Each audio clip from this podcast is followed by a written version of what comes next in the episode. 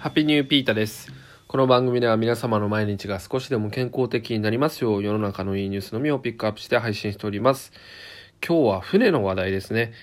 タイトルから風力で動く大型船がスウェーデンから登場環境を守るサステイナブルな船っていうニュースですね。まあ船って風力で動きますよね。ヨットであったりとか、まあ、ウィンドサーフィンとかを思い浮かべれば船って風で動くってことを皆さん理解されてますよね。で今回このニュースになっているのは本当に大きな船でいわゆる商船と言われる車とか燃料とか食料とかねいろんなものをねあの結構遠くから運ぶものそういう大きな船を今後風力で動くものがスウェーデンから、えー、開発されてるっていうニュースですね。今その二酸化炭素排出をやめようカーボンフリーっていうことはよく言われていますよね。一番目につくのが車だと思うんですけど一方で結構船っていうのはそのね二酸化炭素排出の大きなウェイトを占めているとこなんですね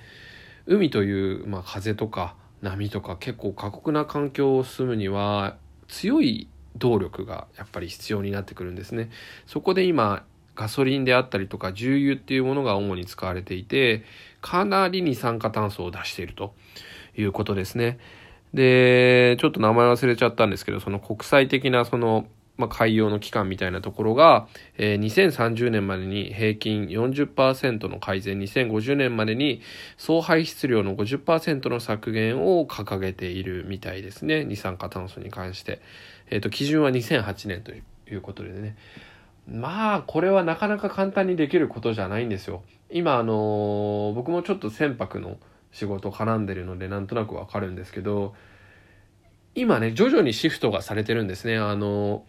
ガソリンとか重油から LNG って言ってね液化天然ガスに結構あの燃料が変わっていってる段階なんですけどそれでもねやっぱり温室効果ガスがあの完全にゼロになるかって言われるとゼロにはならなくてやっぱりこういう風力とかね自然エネルギーを使えるっていうのが一番いいことなんじゃないかなっていうのを思っています。ぜひね、これ写真を見ていただきたいんですけど、本当に大きな船に金属製の帆を立ててね、進むみたいですね。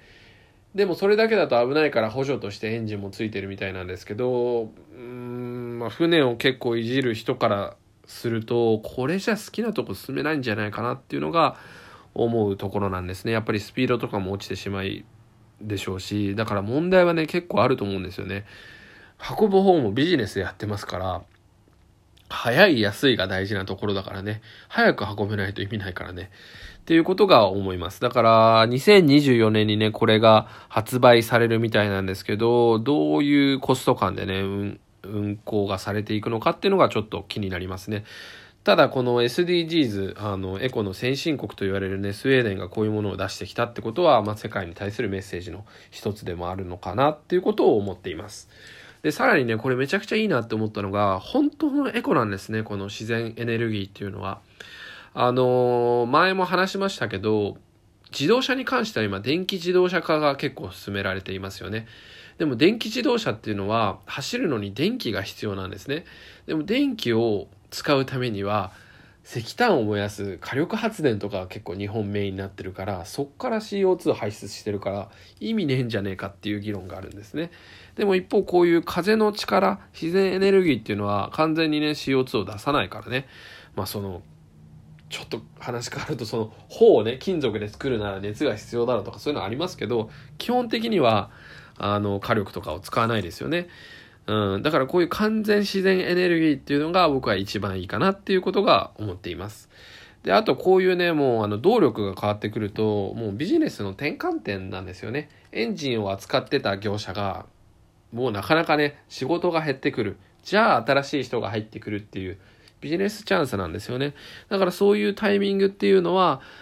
いいアイデアが出てきたりとか、より安いものでいいアイデアが出るとかね、エコなものが出るっていう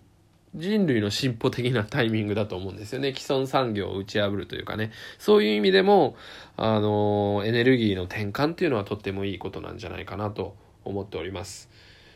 まあ今ある船はほとんどガソリンですよね。昔は手漕ぎとか、あの、それこそね、あの、帆をつけた船がメインでしたけど、今はガソリンです。うん。やっぱり効率を求めてしまうとね、やっぱりスピードが大事ですからね。うん。とにかくこの発表を待ちたいです。どんなスピードが出て、どうやってあの、進行方向を変えるのかとかね、えー、ぜひ見てみたいですね。で、今あと、オイルで走る船はね、重油、ガソリンで走るのは、その、座礁してしまった時の問題がすごいですよね。この間も商船三井かなんかがね、あの、どっかで座礁してオイルが漏れてものすごい賠償金を払ってましたよね。海への影響がすごいんですよ。油っていうのはね。だから、まあそういうものが起こらないためにも、うん、風力であったり、まあ太陽光は難しいのかな。そういう動力で動く船がどんどん出てきてほしいなっていうのが思いであります。なかなかね、船に乗らない機会が、あ乗る機会が少ない方も船ってどうやって動いてるんだろうっていうのをね、ぜひ見てみると少し楽しいかもしれません。今日のニュースはここまで。ぜひいいニュースや、いいニュースの紹介やいいねやフォローお待ちしております。Take it easy.